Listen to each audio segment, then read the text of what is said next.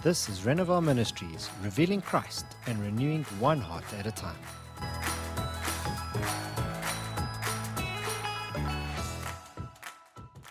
Founded on the Rock, dealing with the hat of worry. Welcome to our podcast series on the Sermon on the Mount. This session will focus on how to deal with worry and anxiety. God wants you to take a constructive approach when facing problems and obstacles in your life. In other words, God wants you to apply yourself, to advance your circumstances, so that there will be spiritual growth and improvement in your life. He also wants you to rest in Him and to trust Him with your life. Amen. Let us spend some time unpacking the Word of God together regarding anxiety in the book of Matthew, chapter six. Let's follow from verse twenty-five. Therefore I tell you, stop being worried or anxious, perpetually uneasy, distracted about your life, as to what you will eat or what you will drink, nor about your body, as to what you will wear. Is life not more than food, and the body more than clothing? Look at the birds of the air. They neither sow seed nor reap the harvest, nor gather the crops into barns, and yet your heavenly Father keeps feeding them. Are you not worth much more than they? And who of you, by worrying, can add one hour to the length of his life? This is such an encouraging passage in God's Word, because God once again clarifies your worth and value as His child. It is true that the birds always seem to have more than enough water, food, and shelter. God readily provides for them. As His son or daughter, you are worth far more to God than these precious creatures.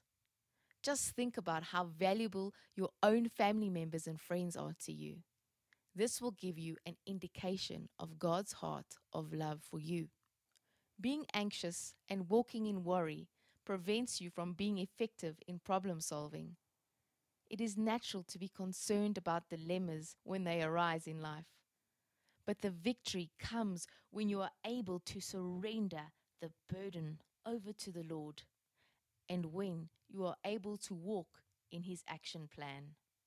Let us continue to read from verse twenty-eight together. And why are you worried about clothes? See how the lilies and wildflowers of the field grow. They do not labor, nor do they spin wool to make clothing. Yet I say to you, that not even Solomon, in all his glory and splendor, dressed himself like one of these. But if God so clothes the grass of the field, which is alive and green today, and tomorrow is cut and thrown as fuel into the furnace, will He not much more clothe you, you of little faith? Therefore, do not worry or be anxious, perpetually uneasy, distracted, saying, what are we going to eat? Or, what are we going to drink? Or, what are we going to wear? For the pagan Gentiles eagerly seek all these things. But do not worry, for your heavenly Father knows that you need them. Solomon was a powerful and wealthy king, and we know from the Word of God, when it came to provision, he lacked nothing. To help put this in context, the Word of God teaches us in the book of Second Chronicles that every one of his drinking cups was made from gold. Annually, he received over twenty-five tons of gold into his kingdom alone. Still, Solomon could never beat his Creator's splendor in the creation of every wild garden. Flowers, grasses, and trees are perfectly positioned and thrive. God has also perfectly positioned you on earth, and He has a precision plan for your life and those you love.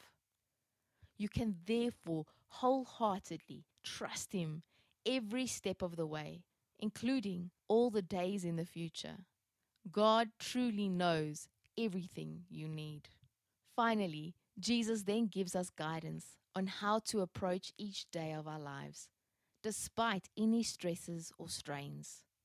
Let us follow from verse thirty-three together.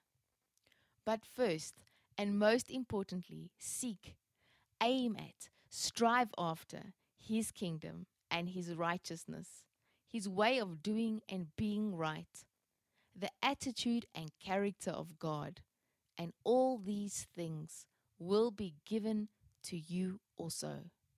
So do not worry about tomorrow, for tomorrow will worry about itself. Each day has enough trouble of its own. Ultimately, our focus should be on loving God and loving our neighbor as God has commanded.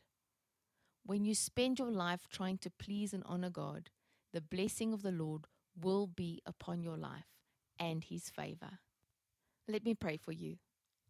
Father, I thank you for the gentleness of your Spirit. Lord, I thank you that whatever challenge or concerns that your son or daughter is going through right now, you have already gone before them. I ask in the name of Jesus that you will release them from any burdens or fears now. And I ask that you renew their minds with your love and your clarity, Lord.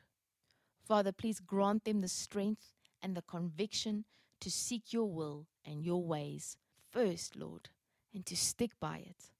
I ask this in faith, in the name of Jesus. Amen. May the Lord God Almighty strengthen you, and may He bless you and your family. Shalom.